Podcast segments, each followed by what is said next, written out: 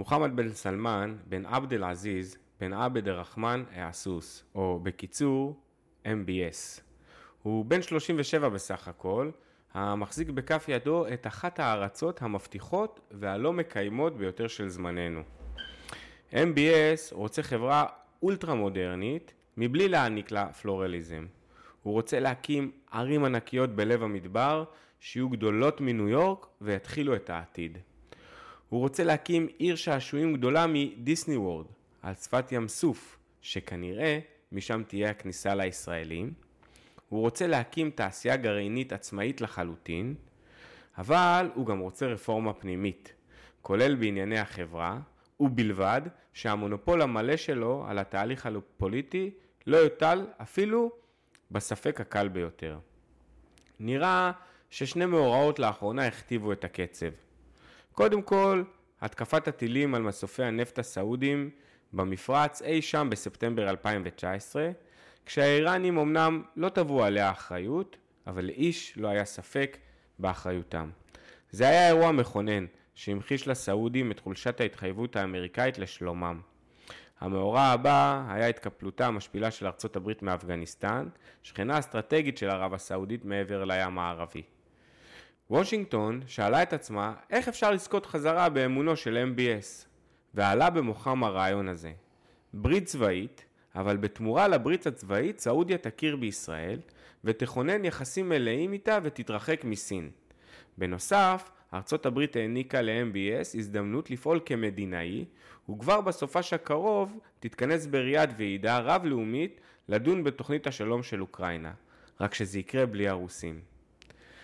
היום בפרק אנחנו נדבר על הסכם השלום המתגבש עם סעודיה וההשלכות הצפויות על הכלכלה הישראלית, פרסום תזכיר חוק האיגוח, הורדת הדירוג של מודי'ס לבנקים האזוריים בארצות הברית, עלייה במחיר הגז הטבעי, הדפלציה בסין, ספירלת השכר, ובסוף יש לנו פינה חדשה הנקראת חברה ממעוף הציפור. לפני שנתחיל, disclaimer, כל מה שנאמר כאן הוא למטרות לימודיות בלבד, ואין לראות בנאמר המלצה. אנחנו נותנים חכות ולא דגים, ולכן תחקרו. לפני שממשיכים, אשמח שתעצרו רגע ושימו עוקב ברשתות החברתיות, טוויטר, לינקדין, יוטיוב ואינסטגרם, אחרי שחר חן ומוטי ארוש. אהבתם את הפודקאסט שלנו? תדרגו אותנו בבקשה. חסות קטנה ומתחילים. ממעוף הציפור, עם שחר חן ומוטי ארוש, מייסדי פלקון קפיטל, חברה למחקר מקרו-כלכלי המלווה את לקוחותיה ועוזרת להם לקבל החלטות שקולות בהתאם לתנאי השוק. פלקון מתמחים בייעוץ פיננסי לעסקים קטנים ובינוניים ומשמשים שותף כללי בקרן פלקון קפיטל. בפודקאסט שחר ומוטי ינהלו שיחת סלון על נושאים מקרו-כלכליים והשפעתם עלינו בחיי היומיום בשפה פשוטה ונגישה לכל אוזן. מוכנים? קדימה מתחילים.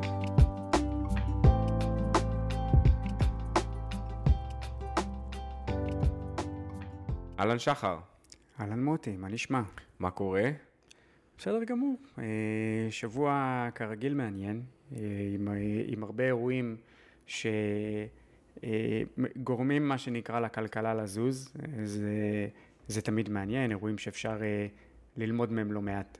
לפני שנתחיל, בנושא הראשון שלנו, שזה איתו פתחנו בעצם, זה ההסכם שלום עם סעודיה, שעל פי שמועות, מקורות לא מקורות, אומרים שכנראה הוא הולך ומתגבש. אתה פרסמת השבוע דוח, בעצם יותר נכון דעה על הדוח סלוז, שתכף נכון. תפרט לנו מה זה אומר, ולמה אני מתחיל עם זה, כי בעצם היום אנחנו לא נוגעים בעקום התשואות, אין בו כן. יותר מדי שינוי.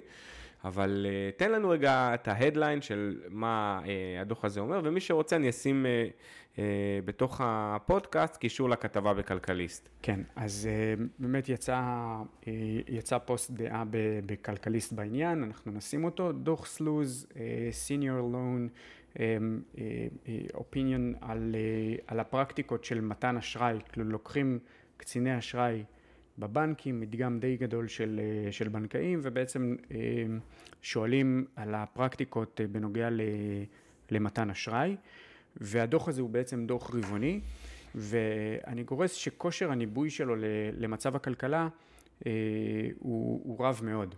כי הוא למעשה מלמד אותנו על איך הבנקים רואים את, ה, את העולם הזה של אשראי ומה בעצם המדיניות שלהם בעניין. ו, אמ, ו, ולמעשה אנחנו רואים אה, בדוח הזה שבהשוואה לדוח הקודם שיצא בחודש אפריל, אה, אנחנו רואים שיש, ממשיך ההידוק בתנאי האשראי, בכל קשת הסגמנטים, גם אה, הלוואות מסחריות והלוואות לתעשייה וגם נדל"ן וגם נדל"ן מסחרי וגם משכנתאות ואנחנו פשוט רואים שהיצע הכסף בשווקים מתייבש ומי שהכי מושפע מכך לרעה אה, זה בעצם המשקי בית שעלויות המימון שלהם מתייקרות ועסקים קטנים שהם לא מספיק איתנים כדי אה, לעמוד אה, עכשיו בצורכי מימון בין אם זה מימון של הון חוזר או מימון של, או מימון של השקעות. לראיה אנחנו גם שומעים מהרחוב שמצב הרוח העסקי די קפוא. מי שנהנה מזה מאוד וכל מי שלא ממונף. כי מי שלא ממונף יכול להרשות לעצמו לשים את הכסף שלו בפקדונות, ואז לקבל עליהם ריבית, שבאופן יחסי היא ריבית גבוהה. אתה יודע, שחר, אנחנו לפני רגע שממש נתקדם, כי הרבה אנשים בעצם מקשיבים ושומעים את מה שאנחנו אומרים פה לא מעט בפודקאסט, ובתכלס, אנחנו גם דיברנו על זה השבוע בוועדת ההשקעות. לפי שעה, החשש הזה נמצא בעיקר בכותרות. כן. אנחנו רואים חברות בישראל, כמו למשל דניה סיבוס או מטריקס, שמדווחות תוצאות שיא. כן. כאילו... זה שני ענפים שונים? כן, זה שני, בכוונה הבאתי שני, זה גם, אגב, מטריקס זה מעולם הטק כביכול, שזה עולם שנפגע ואמור להיפגע וכו', מציג תוצאות שיא, דניה סיבוס, נדל"ן, נדל"ן למגורים, תשתיות, תשתיות וכו', תוצאות שיא. אה, כל החברות בעצם שדיווחו, גם, גם בארצות הברית, הם, גם אם הם דיווחו אה, על אה, אה, רווחים נמוכים, לא משהו יוצא דופן. זה לא משהו יוצא דופן, כי זה עדיין יותר טוב מאשר ציפיות האנליסטים. נכון. ועל אף שבבנקים חוששים ומתריעים מפני עלייה פוטנציאלית אה, בקושי של חברות ומשקי בית להחזיר הלוואות, וגם כנראה שהמפקח על הבנקים, ראיתי שהוא מתריע מפני הרעה פוטנציאלית בכלכלה, נראה שלפי שעה החשש הזה בעיקר נמצא בכותרות, וגם אנחנו שאלנו את עצמנו, איך יכול להיות שזה מה שהעקום מראה לנו, זה מה שקורה, אבל מצד שני בעצם, השוק... השווקים שועטים קדימה. השווקים הפיננסיים, כן. כן, אנחנו חייבים לשים רגע על זה, וגם אנחנו יודעים תמיד שהשווקים הפיננסיים מקדימים, איך הם שועטים קדימה, כאילו אנחנו בכלל בצמיחה מטורפת. בהמשך הפרק כשנגיע לספירלת השכר נדבר על שוק העבודה ההדוק שכנראה משפיע על הדבר הזה, אבל בינתיים אנחנו לא רואים פה איזה משבר יוצא דופן. בבורסה בטח שלא. אה, אולי הבורסה הישראלית קצת אה, אה, נמצאת בפיגור מאחורי יתר השווקים, אבל השווקים, השווקים שועטים קדימה, וקיים פער שהוא פער שהולך ונהיה משמעותי יותר בין מצב הכלכלה למצב, ה, למצב השווקים. השווקים הם, הם, אה, הם מאוד דינמיים, כלומר אתה יכול אה, להגיע למצב שבמשך חודשים ארוכים אתה לא רואה את ההשפעות האלה, ואז מתקיים איזשהו מאורע חיצוני, אירוע אקסוגני, שטורף פתאום את הקלפים, ואז בעצם השוק פתאום חוזר לגלם. אה, אני אומר מצד אחד, שאתה לא יכול להתעלם מהשווקים, ואתה חייב בעצם להצטרף אם אתה רוצה ליצור תשואה. אבל אתה חייב להבין שרמות הסיכון הן רמות סיכון יותר גבוהות ממה שהיו או מכל, מכל סיטואציה אחרת, ומה שנקרא להיות מוכן. כלומר להיות מוכן לרגע שבו אתה בעצם מנתק מגע או, או מקטין את ההשקעות שלך למשל באפיק המנייתי, כי המצב הוא לא טוב. המצב הוא לא טוב ויש עוד דברים שמשפיעים, כלומר אתה יכול לראות ש... אה, מגזר הייצור במקום אחד ומגזר השירותים הוא כאילו במקום אחר. נכון. כל נכון. מה שקורה במגזר הייצור נגיד הוא לא טוב. הוא לא טוב. אבל, אבל אני רוצה שאנחנו ניגע בזה עוד מעט בהמשך, בעיקר כשנגיע לספירלת השכר, כי, כי בעצם הכל מתחיל משם, עם שוק עבודה הדוק. בואו נלך רגע לנושא הראשון שלנו, זה הסכם השלום שמתגבש עם אה, סעודיה וההשלכות הצפויות פה על הכלכלה. גם ראינו אתמול בשוק ההון הישראלי, ברגע שיצאה ההודעה על השמועה הזאת, בום, בום התהפכות. אה, כאילו לא מעניינת יותר הרפורמה. אה, למה אבל? כי יש ודאות פתאום, יש אה, נתון, השוק צמא למידע חיובי, בוא נגיד ככה. צמא למידע חיובי, אבל גם צריך להבין את, ה, את הסיפור הכלכלי כאן, כי מה, מה כלכלה מאוד אוהבת? כלכלה אוהבת free trade, אה, סחר חופשי. עכשיו, לא בטוח שיהיה סחר חופשי עם אה, סעודיה, יכול להיות שיהיה סחר, כמו שקורה עם ירדן למשל, או כמו שקורה עם מצרים, אה, אבל, אה, אבל זה משהו שיכול להיות תשתית אה, משופרת מאוד לצמיחה עתידית, ולכן השוק, אה, אה, השוק מאוד אוהב את זה. אה, אם אנחנו מתארים את המצב, אז אה, אה, ארצות הברית אה, אה, וישראל אה, אה, בשיחות, אה, בשיחות ביניהם למעשה מסכימות לאיזה שהם קווי מתאר לפיהם סעודיה אה, תכיר בישראל בתמורה לוויתורים אה, לפלסטינים. אה, ארצות הברית תיתן ערבויות מסוימות ביטחוניות וסיוע גרעיני אזרחי אה, לסעודיה והדבר הזה בעצם נחשב להסכם השלום המתגבש שאולי הוא החשוב ביותר במזרח התיכון בגלל שסעודיה רואה את עצמה אה, כמובילת האומה הערבית. אה, שאלה אוקיי. היא מה הערבויות של אה, אה, של ביידן שוות. כאילו, זו שאלה אחרת, אבל... אה, תשמע, אני לא יודע, יש פה כל מיני דברים. קח למשל את העובדה שגם ישראל צריכה לעשות ויתורים. תשמע, ישראל למשל, אני, אני מאמין, אני מעריך, שבלי אישור של ישראל למכירה של אה, מטוסי אה, אדיר, F-35, דברים לא יתקדמו. וזה משהו שסוריה מאוד רוצה אותו. אה, וישראל, אני לא לא... סוריה, סעודיה. אה, סעודיה, סליחה. משהו שסעודיה אה, מאוד רוצה אותו, ואני לא בטוח שישראל אה, תאשר... שוב, זה, זה קצת טריקי, כי בסופו של דבר ישראל מקבלת את מטוסי האדיר, או כל מטוס אחר מ, אה, מהיצרן האמריקאי, מפרקת לו את הצורה פחות או יותר מבחינת המערכות, ומושיבה מערכות ישראליות על, ה, על המטוס. אז זה אישו. אה, אה, זה, זה אישו שאני לא יודע כרגע לכמת אותו, אה, ואני לא, לא כל כך מכיר את יתר, ה, יתר השיקולים, אבל כנראה שישראל תצטרך גם לעשות פה ויתורים ב, בסיפור הזה. וסעודיה גם יש לה, את ה, יש לה את, הדרישות, את הדרישות שלה. בואו רק נדבר בעצם על מפת האינטרסים בסיפור הזה, כי זה באמת, באמת חשוב. לארה"ב יש אינטרס. האינטרס המרכזי של ארה"ב זה לבודד שתי מדינות. זה לבודד את סין, יש לה מלחמת חורמה עם סין, מלחמה כלכלית עצימה מאוד אה, מול סין, ויש לה גם אה, מלחמה שיותר נוגעת להשקפות ולאידיאולוגיה מול רוסיה. אה, היום לערב הסעודית יש קשרים אה, כלכליים, קשרים ביטחוניים עם, אה, עם סין, ולכן בעצם ארצות הברית רוצה לפרק את, ה, לפרק את הרומן הזה. זה בנוגע לאינטרס של ארצות הברית. אחרת, אין ממש אינטרס ל- לארצות הברית לבוא ולהיכנס לפה, זה סתם בזבוז כסף. נכון, אבל צריך להבין רגע אה, מה קרה עם ארצות הברית וסעודיה. כי בסוף יש ביניהם יחסים אה, שהולכים ובאים לאורך כל השנים.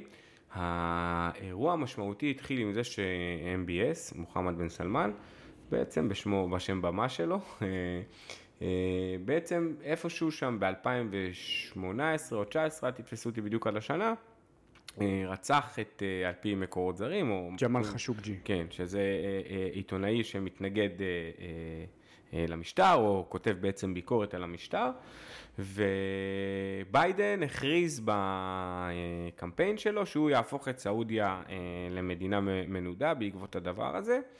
אבל כמו שאנחנו יודעים, אה, פוליטיקאים אוהבים בעיקר לדבר, וביידן הגיע על הברכיים לסעודיה, אתם זוכרים את ה... את כן, ה... זה עם המרפק. כן, שהוא הכי זלזל בו בעולם, כדי בעצם אה, לסגור את אה, סיפור מחיר הנפט, ויצא משם עם הזנב בין הרגליים, וגם ארצות הברית הגדולה הבינה שכסף- שכסף קודם לאידיאולוגיה. שכסף הוא יותר חזק מהכל, גם מארצות הברית. ואני חושב ש-MBS בעצם זיהה את אה, תחילת חולשה, חולשתה של הברית, שהתחילה כבר עם אובמה. כן.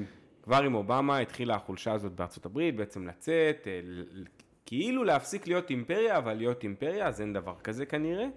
אה, ו-MBS בעצם התחיל להתקרב לסינים ולרוסים אגב. שזה, שאני חושב שהשיא של זה היה עם הסינים, כשהם עשו בעצם הסכמים בין סעודיה לאיראן, שהן אויבות אחת של השנייה, אני מזכיר לך ש-MBS גרר את, את סעודיה בעצם למלחמה בתימן. כן. מלחמה לא... שהוא יצא ממנה עם, ה, עם הזנב בין הרגליים, הוא בעצמו, כן? זה, האיראנים... מה, זה, מה, זה, מה זה גרר? בסוף תימן, אנחנו נדבר על זה תכף, אה, תימן היא, אה, היא, היא זירת ה... זה כמו שישראל אה, נלחמת בתוך סוריה ובתוך לבנון נגד איראן. אז אותו דבר, תימן היא זירת ההתכתשות של סעודיה, סעודיה מול איראן. מול נכון. איראן. כלומר, זה בעצם מגרש המשחקים, כי איראן... וסעודיה לא מנהלות את הלחימה בשטחן. אה, מגרש המשחקים הוא, אה, הוא, הוא בחוץ. גם, גם ישראל, ישראל לא מנהלת את הלחימה הזאת בשטחה, אה, ולמעשה כל ה... נקרא לזה המב"ם, המלחמה שבין המלחמות, היא מתנהלת הרבה פעמים גם בזירות שהן זירות חיצוניות. נכון. בלבנון, בסוריה, באירופה. נראה אבל שארצות הברית הבינה שהיא צריכה את סעודיה איתה ולא נגדה, בעיקר בגלל סיפור הנפט, וזה... וגם כדי שבעצם MBS לא ילך ויתחבר אה, לסין ורוסיה, אלא גם אם הוא אה, לא בהתאם להשקפות שלנו, וסעודיה היא לא בדיוק המדינה הדמוקרטית, או נהפוך הוא, היא בעיקר... אה, אה, הכי דיקטטורה שהיא מונרכיה בגדול אמורה להיות. מונרכיה, אבל מונרכיה שהיא מונרכיה אה, סונית. נכון. אה, וחוקי שריעה. אתה יודע, הייתי, ב, הייתי בסיני, ובמלון שבו הייתי, רוב האורחים היו סעודים. ואתה אתה, אתה קודם כל קלטת את, ה, את, את הפורקן. מה זה אומר הפורקן? הכמויות אלכוהול שצרכו שם היא פסיכית. למה? כי שם אין. ואיך איך שבחורה אה, אה, אה, יוצאת, מ, יוצאת מכותלי המלון חזרה לשדה, ישר שמה את הניקאב, לפני כן היא הייתה עם בגד ים ועכשיו היא עם ניקאב, זה כאילו כמו נינג'ה, זה, אתה, אתה לא יכול לראות אה, אה, שום דבר, זה כאילו ממש מקיצון לקיצון. אמ, וזו מדינה מאוד מאוד מאוד שמרנית שחוקי השריעה אה, שולטים בה. אז אה, בעצם הסעודים אה, מבקשים ויתורים משמעותיים גם מארצות הברית, גם מישראל, בעיקר בסיפור המדינה הפלסטינית, אנחנו גם שומעים שאבו מאזן מאוד תומך פתאום במהלך, כנראה שהוא מקבל משהו. בתמורה ארצות הברית תעניק בעצם חסות צבאית על סעודיה. אבל... וגם, וגם סיוע, בסוף נכון. יש פה גם סיוע, אה, סעודיה רואה בסופו של דבר את ה... היא, היא רוצה למעשה ל, אה, להקטין את התלות שלה במקורות אנרגיה אה, של, של נפט וגז, ולכן היא למשל רוצה סיוע בכל הקשור להקמת תשתית גרעינית אזרחית לייצור חשמל, שזה משהו מאוד מאוד חשוב, וארה"ב, אתה יודע, עם הכסף והידע, בסופו של דבר היא יכולה... היא יכולה להשקיע פה. ורק בואו נעשה closure רגע לנושא הזה, שזה האינטרס הישראלי בעצם, למה ישראל כל כך רוצה הסכם מול סעודיה, אז בראש ובראשונה יש לה משענת אסטרטגית מול איראן. כן, מה זה אומר? יש פה אויב משותף. כן, יש פה אויב משותף, בסוף גם עם הסעודים. אבל, אבל צריך להבין גם למה הוא אויב משותף. פה, פה חשוב לזהות את שיעים, ה... זה, קודם כל האיראנים הם שיעים, שזה בראש ובראשונה זה שי, שיעה וסונה, זה כאילו, זה אידיאולוגיות שונות לגמרי, צריך להבין רגע כן, את ה... כן, אבל אתה יכול לראות שבסוף בעזה יש רוב סוני, ואיראן זה לא אה, קשור, נותנים... אה, זה, סי, זה, סי... זה לא קשור לזה, זה קשור למה שאמרנו מקודם, שכסף קונה אידיאולוגיה. צריך אידיאולוגיה, יש פה אה, למעשה, אנחנו יכולים ללכת עוד למהפכה של השאה שהודח מהשלטון באיראן ב-1979, אה, המהפכה האסלאמית אה, באיראן, ואז למעשה היה פה התנצחות והתכתשות על הובלת העולם המוסלמי בכלל. ולמעשה מהפכת תפיסות, ואז באמת הסכסוך שיעה וסונה שזה בכלל, אה, אתה יודע, זה, זה סכסוך עתיק יומין, שהטענה היא שהסונים או היזידים אה, הרגו את החליף בן עלי כרתו לו את הראש, שהוא כאילו היום, מי שהשיעים מאמינים שהוא בעצם הדמות ש, שמייצגת אותם, ואז למעשה השורשים הם עוד מאז, מקרב קרבלה. לא חשוב. אבל זה ההיסטוריה הזה. כן, היסטוריה. רק כדי באמת להגיד מה בעצם הבנפיט הכלכלי שיש לישראל מהדבר הזה, אז כמובן זה אה, סחר, כמו שאמרת, לא יודע אם יהיה סחר חופשי, אבל יהיה בהחלט סחר, השקעות, סעודיה היא מדינה מאוד עשירה, עם אה, כן. אה, זרועות השקעה ענקיות בעולם, אנחנו... ישראל שם רואה הרבה מאוד פוטנציאל, כן. בעיקר בכל בתחום הש... הטכנולוגיה, טכנולוגיה, מים, חקלאות, אנרגיה, יציבות אזורית, בניית יחסים, החלפת תדרים, שעוזרים כן. לביום מן הימים נצטרך לתקוף באיראן. אה, אני חושב שזה צעד מאוד מאוד מאוד חשוב למשק הישראלי, אה, ואם בהנחה וזה יקרה, אז זה יהיה אה, הרבה יותר משמעותי מהסכמי אברהם. בטח, מה קרה לך? אתה יודע כמה עסקאות נשק הולכות להיות שם? אבל זהו, אני לא, אני, אני, אני, פעם שעברה שהיו הסכמי אברהם, בעיקר פרסמו, פרסמו את הדבר הזה, או יצרו לו תודעה של כאילו זה איזה הסכמי נשק. זה לא. פשוט ישראל יש לה את היכולת לייצא נשק, יש לה טכנולוגיה מאוד מאוד טובה, ואנשים מאוד, ומדינות מאוד רוצות את הטכנולוגיה לא, שלהם. אבל בסעודיה גם יש את הצורך. נכון. יש ו- את הצורך. וגם יש אויב משותף שצריך ל- אה, להילחם נגדו, אבל אה, בוא נגיד, אה, עד כאן סעודיה, יש לנו כן. עוד פרקים. אוהבים את הפודקאסט שלנו? מוזמנים לעקוב אחרינו בספוטיפיי, וכמובן לעקוב אחרי תכנים נוספים באינסטגרם. פלקון ואליו. אה, עוד נושאים, סליחה. אה, השבוע אה, ראינו את זה כבר במשך כמה חודשים, שנה מתהווה, היינו גם בכנס של בנק ישראל שדיברו על זה, היינו לא מזמן בוועידה של כלכליסט, שהנגיד דיבר על זה, והשבוע פורסם תזכיר חוק האיגוח. אז שחר, מה זה בכלל איגוח? מה זה אומר? ואיך זה שם את ישראל עוד כמה רמות מעל העולם בעצם בעולמות האג"ח. כן. שבישראל שוק האג"ח הוא מאוד מאוד משוכלל והוא נסחר בבורסה. כן, אני חושב באמת מאוד, אה, שוק האג"ח בישראל הוא באמת מאוד, אה, מאוד משוכלל. אה, תהליך של איגוח... לא תמיד יש נזילות, אבל הוא משוכלל. לא, עובד טוב. תשמע, עצם זה שזה בבורסה, כן. במקום לדעתי בין הבודדים בעולם שזה באמת בבורסה, זה, זה, כבר, זה כבר מדהים.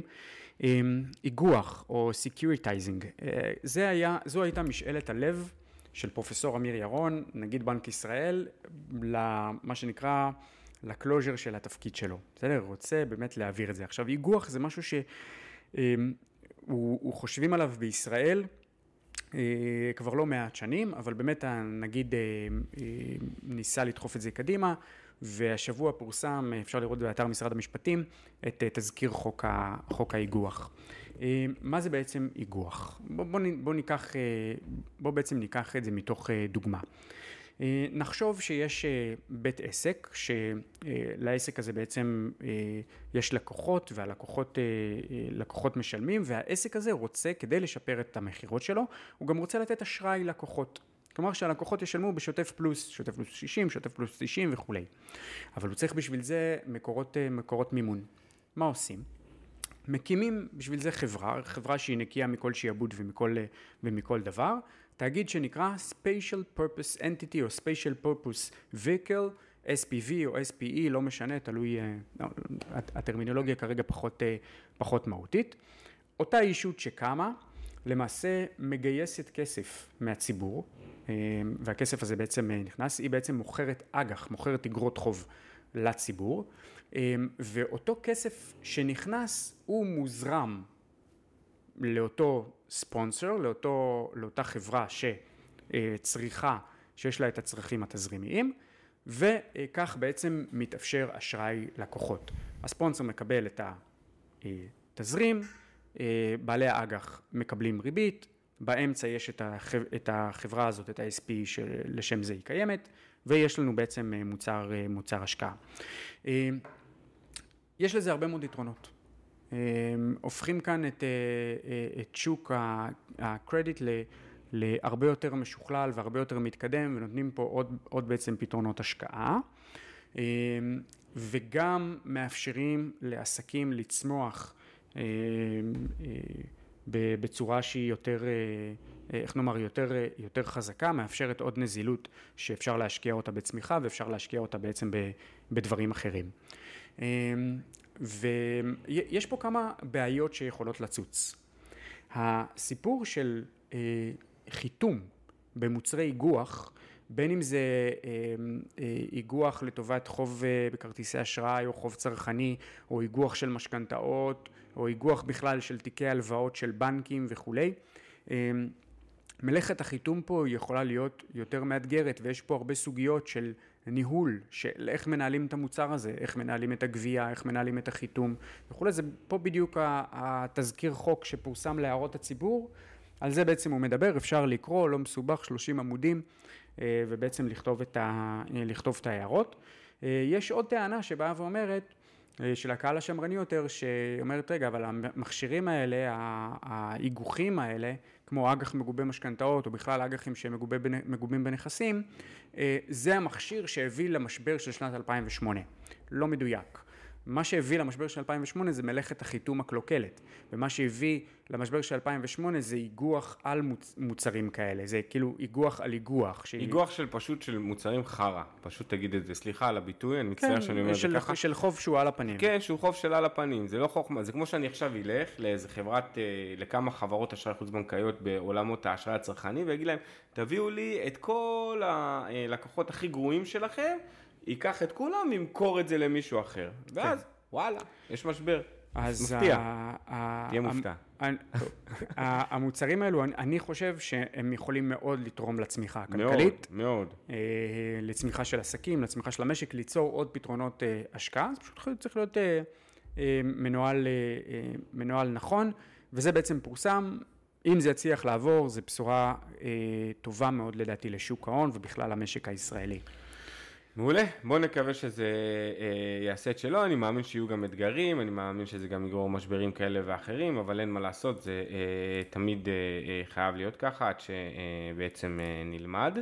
אה, ברשותך שחר, נעבור לנושא הבא, והוא כאילו נושא שהיה לנו שבוע שעבר. כאילו. כאילו, היה לנו נושא של שבוע שעבר, שבעצם אה, בא ורימז כנראה על, הדבר, על הדבר הזה, והשבוע מודי'ס באה וחותכת את הדירוג, לא את התחזית, את הדירוג, כן. לעשרה בנקים בארצות הברית, ובעצם כותבת מילים חריפות בדוח. כן. אה, אז מודי'ס... אז מה היה לנו שם בעצם? כן, מודי'ס, אה, סליחה, לא, כן, מודי'ס. מודי'ס, מודי'ס. מודי'ס, היה לנו את ההורדת דירוג של פיץ' ו... אה, וגם צפוי משהו של מודי'ס אה, השבוע הבא לישראל, אבל בואו רגע נתרכז בבנקים האזוריים. כן, אז התפרסמה בעצם אנליזה של, של מודי'ס, אפשר להוריד אותה שלא כמו רוב דוחות מודי'ס שהם נעולים וצריך מנוי, אז אפשר להוריד בעצם את האנליזה, ופה יש בעצם הורדת, הורדת דירוג ללא מעט, uh, לא מעט בנקים אזוריים בארצות הברית. והאנליזה של מודי'ס באה וטוענת מספר טענות, שאגב דיברנו עליהן בפודקאסט כבר כמה פעמים בעבר, דיברנו בנוגע לכל הבנקים, אה, והם הם בעצם אומרים ככה, אה, קודם כל, יש אה, עלייה ב, אה, אה, בעלויות המימון לטווח קצר. הפקדונות ש, אה, שאנחנו למעשה מפקידים בתוך המערכת הבנקאית, או בכלל הציבור מפ- מפקיד בתוך המערכת הבנקאית, הפקדונות האלו מתייקרים, כלומר, הבנק משלם עליהם ריבית אה, יותר גבוהה. אמנם אנחנו רואים שההכנסות של הבנקים עולות, ועולות בצורה משמעותית, אבל שולי הרווחיות שלו למעשה, אה, למעשה מתכווצים. זו בעצם טענה אחת. הטענה השנייה זה שהבנקים האזוריים בארצות הברית סובלים ממה שנקרא Low Regulatory Capital, אה, כלומר הון רגולטורי שהוא נמוך.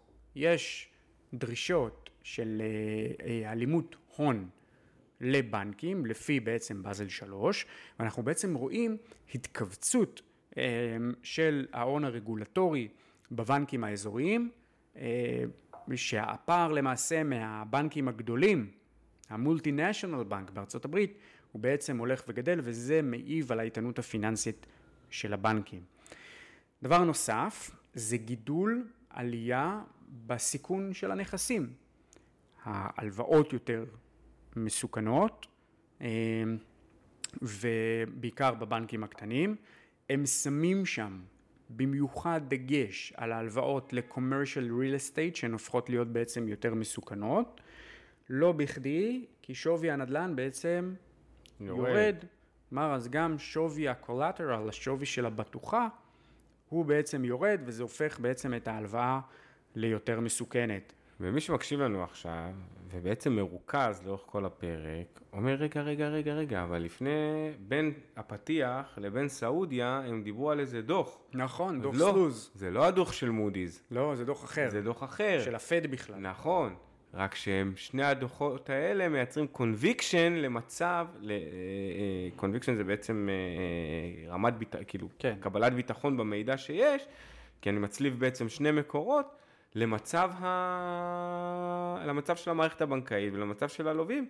אבל מצד שני, אנחנו באים ומסתכלים, הכל דבש, אנשים ממשיכים, אין עצירה. כן. אני לא רואה איזה משבר נדל"ן חריף בארצות הברית. וגם דיברנו על זה, למה זה לא אתה, יכול להיות. אבל אתה מצליב נתונים, רגע, גם ה delinquencies. אני גם לא רואה שום משבר חריף פה בישראל, ואני לא רואה גם אה, אה, אה, הלוואות של אשראי צרכני, אלא אם כן לא מפרסמים לנו את הנתונים האלה. אבל אנחנו לא רואים crisis, הכל ממשיך, כאילו כלום לא קרה. כן. אה, זה, זה כאילו מה שאנחנו רואים אה, כלפי חוץ. אבל יכול להיות שאם אתה מסתכל כלפי פנים, הקרקע בוערת. הקרקע בוערת. אמ, עלייה בפיגורים, אה, בנק ישראל אה, אה, נתן הוראה למנהלי הבנקים, לא בדיוק הוראה, אבל מצפה מהבנקים להגדיל את ההפרשות להפסדי אשראי בדוחות הכספיים הבאים. נכון שזה מספר שהוא די מבוסס על סטטיסטיקה ולא בהכרח משהו שבוצע בפועל וזה משהו שהוא קשור בדוח רווח והפסד ולא דוח תזרים אמ, אבל, אה, אבל זה משהו ש, אה, שהוא עולה. ראינו גם את הסיפור, את התחקיר על אה, בנק מזרחי. כן. תראה מפתיע, מופתע, לא, תראה כן. מופתע. אני... נספר רק למאזינים שלנו במה מדובר. יש כן. פרקטיקה במערכת הבנקאית של, של מתן הלוואות. מה אתה צוחק? אתה סיפרת לי את זה לפני שלוש, שלוש שנים. שנים. כן. אה, שיש פרקטיקה שבגלל שהציבור החרדי לא תמיד יכול לגבות את ההכנסות שלו בתלושים, אז יש פרקטיקה שלמעשה אה, חתימה על מעין תצהיר איך אני גיליתי מול את הרב. זה? אתה יודע איך אני גיליתי את זה? איך גילית את זה? כשעבדתי באשראי חוץ-בנקאי והייתי פעיל ב... אה, בהסדרה שנעשתה, אז ראיתי ש... מכניסים מלא מלא דברים תחת הקטגוריה בחוק לצ... לצו איסור הלבנת הון, אבל החריגו רק דבר אחד. מה החריגו? את הגמ"חים. גמ"חים זה גמול, גמול חסדים, מי שלא יודע, זה אה, קבלת הלוואה ללא ריבית, בתכלס. כן. אתה הולך, יש את הגמ"ח השכונתי. אחרי, אחרי, אחרי שאתה מתחתן, אתה, כן. אתה לא משנה, לוקח הלוואה. אני מקבל... זוכר את עצמי כילד אה, הולך עם, אה, עם ההורים שלי לקבל גמ"ח, אה, אחרי זה היו גם, אה, שגדלתי גם הייתי חותם עליהם ערבות בגמ"ח, אבל בגדול, בגדול גמ"ח זה הלוואה ללא ריבית, וגם אם אתה לא מחזיר אותה, אה, הסיכוי שיפעלו נגדך הוא אה, מאוד מאוד מאוד אה, אה, נמוך, אבל מה זה יפעלו נגדך? יפעלו נגדך בהיבט של... כאילו אם יש לך דיפולט... של ריקורס? כן, כאילו, אין... לא, לא יהיה ריקורס, אבל ינדו אותך מהקהילה. נכון, אבל יש לך כל מיני... בירושלים זה מאוד נפוץ, אתה גם לא חייב להיות חרדי כדי לקבל אה, גמ"ח, אבל איך אתה מקבל גמ"ח, אתה יודע? איך? במזומן. כאילו, מקבל את הכסף כן. ביד. וגם כנראה מי שנותן לך את ה... הרי אם מישהו הלווה לך, צריך להיות מישהו שילווה לו. כן. אז אה, ככה, ככה בעצם אה, הבנתי את זה, ואז כשהייתי בבנק יום אחד, במזרחי, שאלתי את הבנקאי, תגיד, איך הם מדווחים על הכנסות, אם הוא לא עובד? אז הוא אמר לי, אתה רוצה לשמוע את, הטריק? הם הולכים לרב ומבקשים מכתב, ולפי המכתב הזה אנחנו מתייחסים. אמרתי לו, וואלה, גאון, יפה. אז כן, אז זה, זה הסיפור, אה, אני לא יודע מה זה יעשה פה למערכת הבנקאית, אני לא יודע איך ארגון ה-FATF, שזה ארגון הגג של הלבנת ההון העולמי, יתייחס לסיפור הזה, אם הוא יודעים, מודע לזה. יודעים אבל מה, מה, מה שיעור הפיגורים ואי עמידה בהלוואות במגזר? אני חושב שדווקא השיעורים הם נמוכים באופן יחסי. אני דווקא ראיתי כותרת לא מזמן, שהגברים החרדים יוצאים לעבודה יותר בגלל יוקר המחיה, אז כנראה שזה גם לוחץ אותם. אה, אגב, אה, תוך כדי שאנחנו מדברים, מתפרסם ה-CPI CPI. האמריקאי. על כמה הוא עומד? אה, 0.2 בהתאם לתחזיות, אין אינפלציה, אה, או, ש... או שאין אינפלציה או שהנתונים הם... אה, CPI פלוס 0.2, excluding food and energy גם 0.2, זה בדיוק מה שדיברו. כן. אז אה, ארה"ב מצליחה לעת עתה אה, להתמודד עם האינפלציה. אה, לנושא הבא שלנו, רגע, אבל יש פה עוד כמה, פה כן, משהו? יש כן. פה עוד, עוד דבר שהוא מאוד מאוד חשוב, בנוגע לדוח של מודי'ס, שמים פה עוד, עוד משהו בנוגע ל- אה, אה, asset and liability management, הניהול של נכסים והתחייבויות, מה קורה בעצם במערכת הבנקאית, גם יצא לנו לדבר על זה בפודקאסטים אה, אחרונים. יש, יש למעשה לבנק, רוב ההתחייבויות שלו, רוב משקל ההתחייבויות שלו, הרבה פעמים זה אה, פקדונות שהוא לוקח, וזה פקדונות שהן קצרי טווח. המח"מ והרגישות שלהם לשינויים בריבית, הרגישות היא מאוד נמוכה. בעוד שההלוואות זה למעשה נכסים שהם לטווח ארוך, והרגישות, המח"מ של, של אותן הלוואות, הוא, ב, אה, הוא הרבה יותר גבוה. ואז קורה מצב שבאופן מאוד מאוד טבעי, שיש עלייה בריבית, שווי הנכסים של, ה, אה, של הבנק בעצם, אה, בעצם יורד, אה, וגם שווי הבטוחות, הנכסי נדל"ן שיש שיעבוד נגדם, זה גם יורד, וזה בעצם יכול להכניס את הבנק לבעיה. דבר, דבר אחרון שאני אגע בו, באמת מפרסמים פה ככה לא מעט, לא מעט נתונים בתוך הדוח, מפרסמים טבלה שנקראת Unrealized AFS פלוס H2M, Unrealized Available for Sale ו-Held to Maturity, אה, זה בנוגע לנכסים, נכסים שמוחזקים למכירה ונכסים שהם אה, מוחזקים לפדיון. בבנקים שמדורגים כאן יש ירידות של בין 30 ל-68 אחוז בשווי של הנכסים האלו. אה, יש פה עוד איזה בנק עם אה, US Bank Corp עם ירידה של 98 אחוז, Truist Financial Corporation ירידה של 88 אחוז בשווי הנכסים הללו שמוחזקים למכירה ומוחזקים לפדיון. אה, זה, זה מספרים הזויים. ואז בעצם הוא שם פה מספר בנקים לא מבוטל, 27 סך הכל. יש פה בנקים שיש להם downgrades, יש, להם, יש פה בנקים שיש להם rating under review, שגם כנראה תתפרסם עליהם אה, אה, הורדת דירוג בהמשך, ו-negative outlook, אה, שזה בעצם אופק שלילי, גם לא מעט בנקים, אז מי שמתעניין בבנקאות, אני ממש ממליץ לקרוא את, ה, לקרוא את הדוח הזה. שחר, יש לנו ממש שתי דקות לנושא הבא, וזה גם דיברנו עליו לפני איזה כמה פרקים, על סיפור, סיפור הנפט והגז, שהמחירים עולים, גם אה, אתמול נראה לי הנפט סגר בשיא מזה הרבה זמן, כן, הנפט אזור סגר מעל ה-87. ה-80. אמרנו כאן בפודקאסט, שוב, בגלל דווקא סיבות שקשורות באמת בסעודיה, אה, שסעודיה מורידה את, אה, את התפוקה. אה, מורידה את התפוקה כדי לשמור על איזושהי יציבות מחירים בשוק, ואמרנו שקשה לנו לראות את השוק סוגר מתחת ל-70 למשך הרבה זמן. אה, הוא היה קצת פלרטט עם ה-68 וכולי, והוא באמת, הוא באמת היה שם, אבל אנחנו רואים שדווקא רוב הזמן הזה הוא נמצא מעל ה- מעל ה-70. אתמול הוא קובע איזשהו שיא תקופתי, אה, מגיע ל-80 ומשהו דולרים, 83 דולרים למעשה הגיע, אה, הגיע הנפט. כן, אנחנו רואים שיש שם את האקשן, זה כמובן משהו שיכול להשפיע על האינפלציה. בעתיד. נכון, וגם אנחנו רואים עלייה במחיר הגז הטבעי, שזה בכלל קשור לשביתה של עובדים באוסטרליה. כן. תן לנו בקצרה, כי אנחנו חייבים לרוץ לדבר הבא שלנו. אוסטרליה היא היצואנית השנייה בגודלה של LNG. LNG זה גז מונזל. כן? אה, צריך למעשה מתקני הנזלה שנמצאים בדרך כלל... בעצם ליד חופים. גז, לוקחים אותו, הופכים אותו לנוזל, שמים אותו באוניות וכאלה, או כן. בזה, ומניעים אותו למקומות הבאים. אז אה, ברוך השם לאוסטרליה יש הרבה חוף, אה, יבשת שהיא גדולה יותר מאירופה. רק איזה אלפיים קילומטר של שונית, כן? כן, ולמעשה היא היצואנית השנייה בגדולה בעולם אחרי קטאר.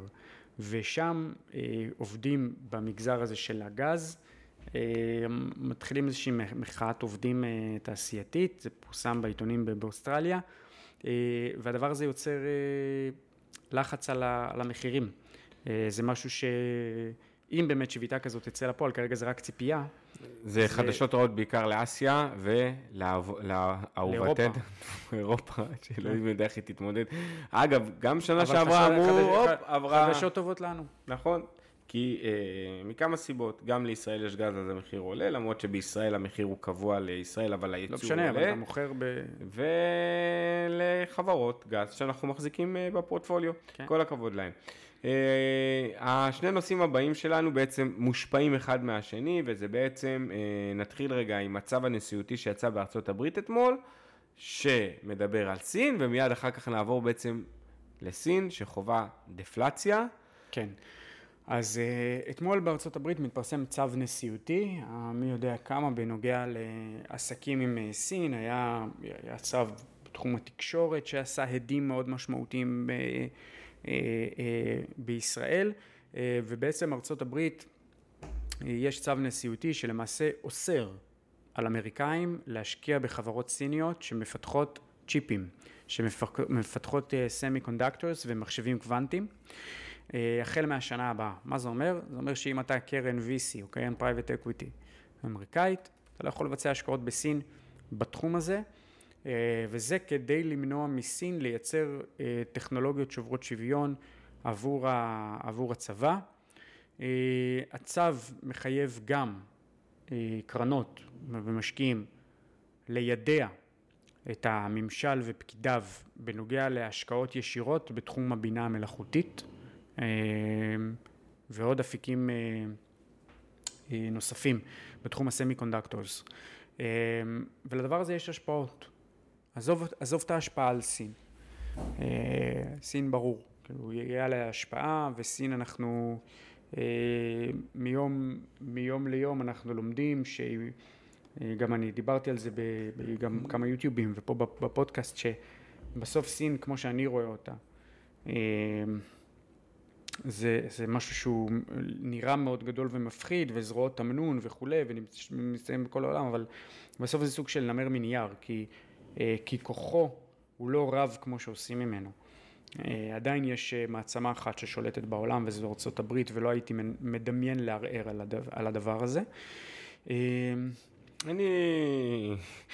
אני חולק מאוד, עליך אני פה, מאוד, אבל אני מאוד, בסדר. אני מאוד נחרץ בתחום הזה, ואני מאוד... אה, ארה"ב כולה אימפריה משנות ה-70, נכון, אבל... אימפריות אה, באות ונעלמות, אבל... אבל ככל שיהיה לארה"ב עוד ביידן ואובמה וטראמפ כאלה, אז הם בכלל ייעלמו.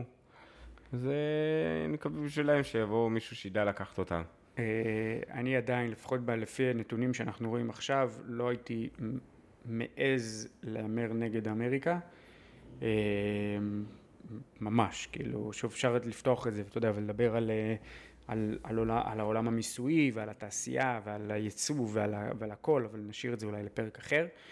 אה, ו, אבל למעשה יכולה להיות איזו השפעה על הרבה חברות אחרות מערביות שעובדות עם סין. אה, וגם בישראל, יש לא מעט חברות שמוכרות לסין, יש לא מעט חברות שעובדות בסין, וזה יכול לייצר כל מיני השפעות. אה, וגם לחברות אמריקאיות, אתה יודע, קח חברה כמו אפל. חברה כמו אפל, ה basic, בסדר? לאפל יש אה, מיקור חוץ של הייצור שלה בסין, ומה היא מייצרת? מייצרת צ'יפים. אה, אז, אז הדבר הזה בעצם יכול להיות אה, מאוד משמעותי, ואני עדיין לא יודע לנתח את ההשפעה שלו, אבל אז זה יכול להשפיע מלחמת על שוק. הסחר ממשיכה במלוא העוצמה, וזה כן. בעצם גם משפיע על סין, ובסין, בלי קשר, ו- אנחנו רואים בכלל דפלציה. כן, אגב, בקשר לסיפור הזה של מלחמת סחר, עם כמה שזה היה בכותרות בתקופת טראמפ, ביידן הרבה יותר אגרסיבי במלחמת סחר, הרבה הרבה הרבה הרבה יותר, אה, מהבחינה הזאת של המלחמה בסין. אה, אז כן, דפלציה.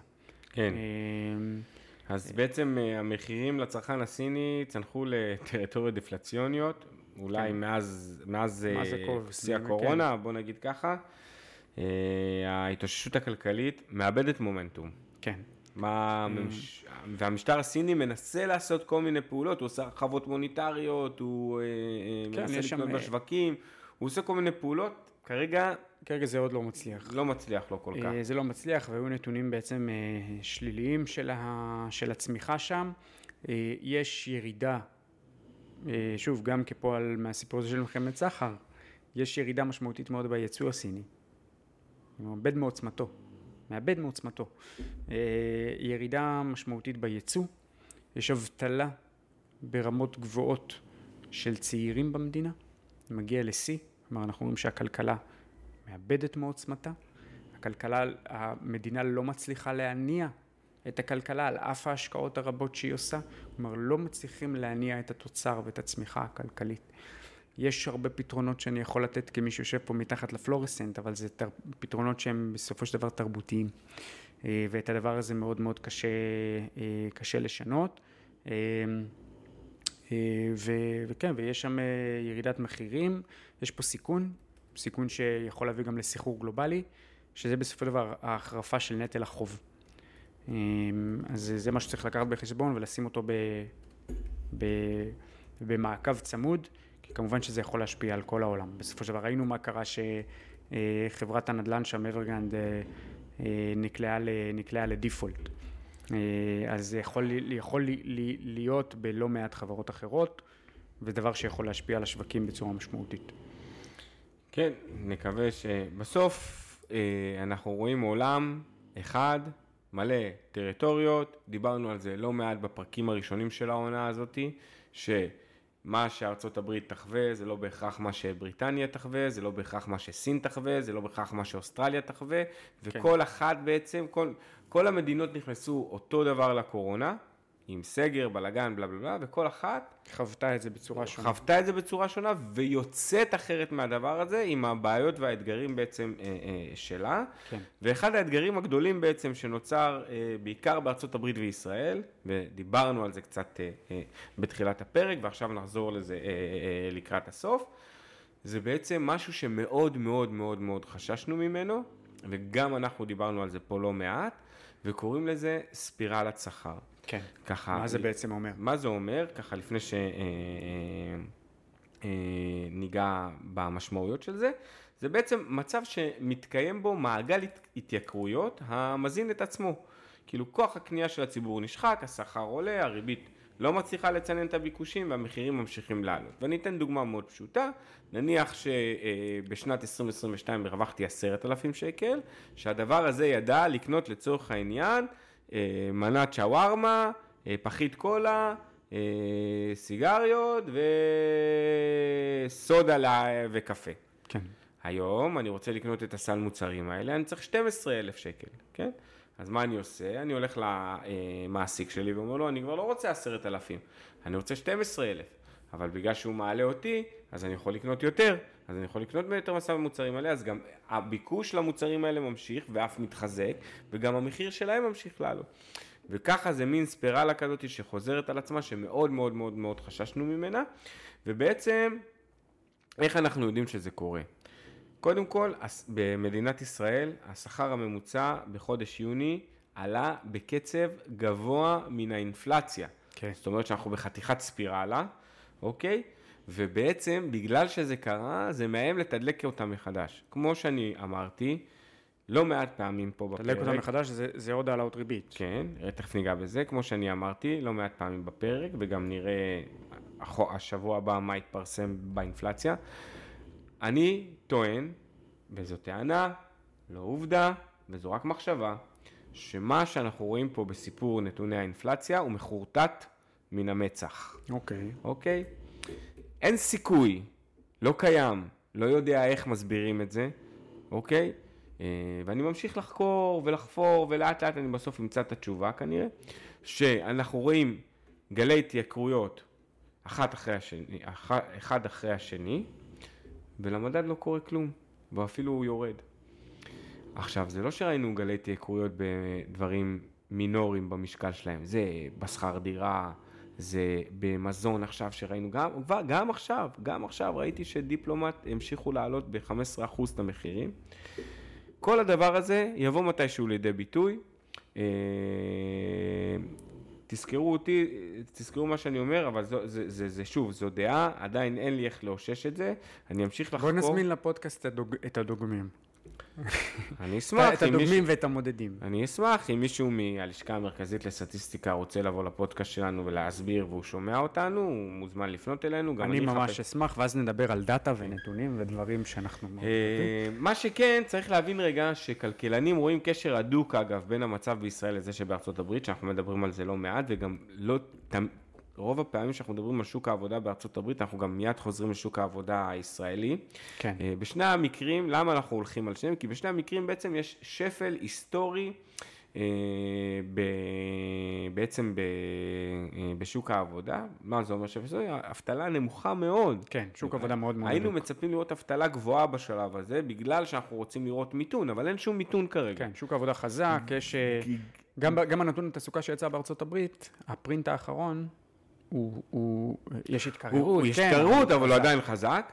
וגם אם תשימו לב, אנחנו גם לאורך כל הפודקאסט, כל הפרקים בפודקאסט, תמיד אמרנו, בדלת למיתון, בכניסה למיתון, כן.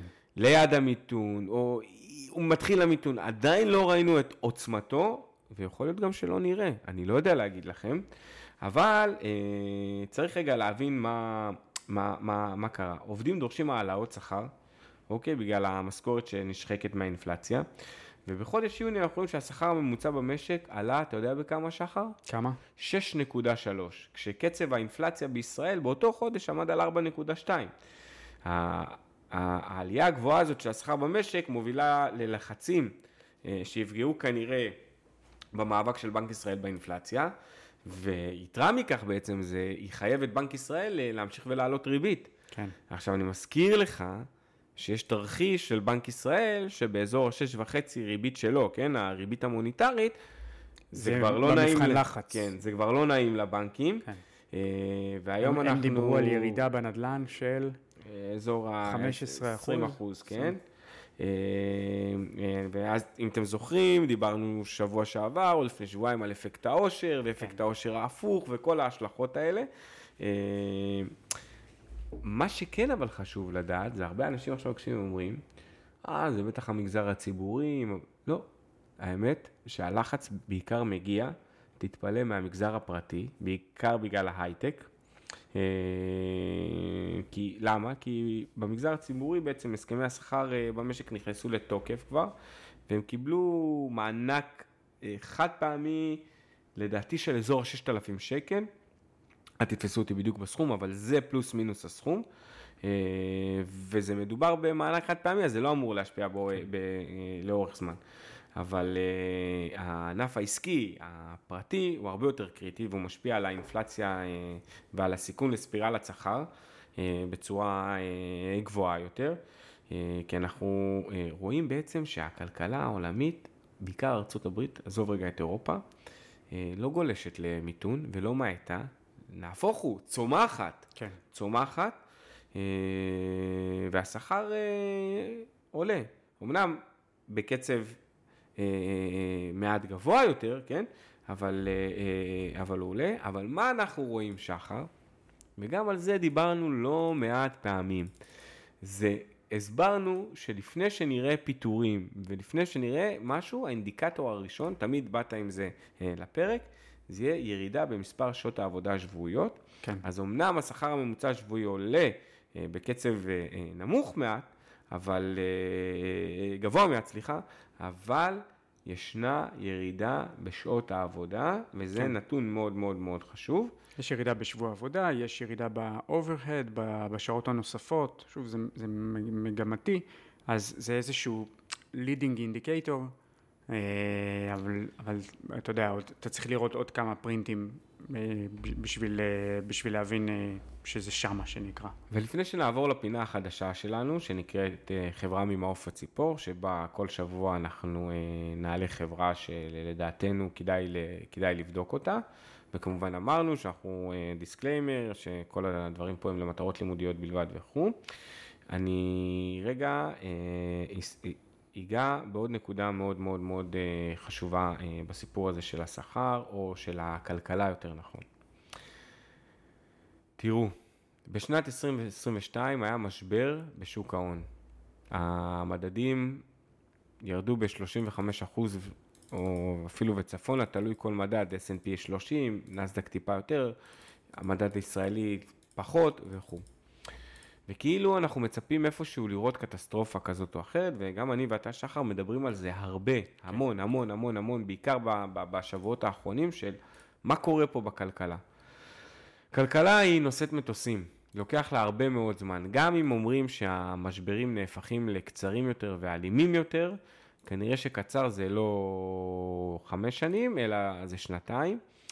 וגם אם אנחנו רואים את ההייפ הזה בשווקים, ושוב, אנחנו מאוד רוצים אותו, וזה תמיד משרת אותנו, כי אני, כי מי שאומר לי, אבל אתה, אתם גם עושים שורטים בקרן, אז התשובה שלי היא פשוטה, בשורט אפשר להרוויח מקסימום 100% ולהפסיד בלי סוף, ובלונג אפשר לה, להפסיד מקסימום 100% ולהרוויח בלי סוף.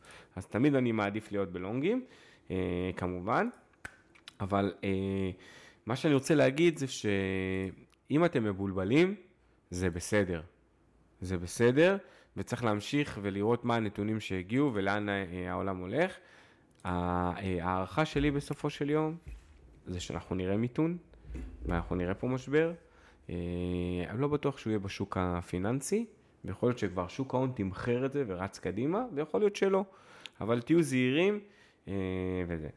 עכשיו, שחר, החברה ממעוף הציפור, ואיתה נסיים. כן. יש לנו שלוש וחצי דקות אז...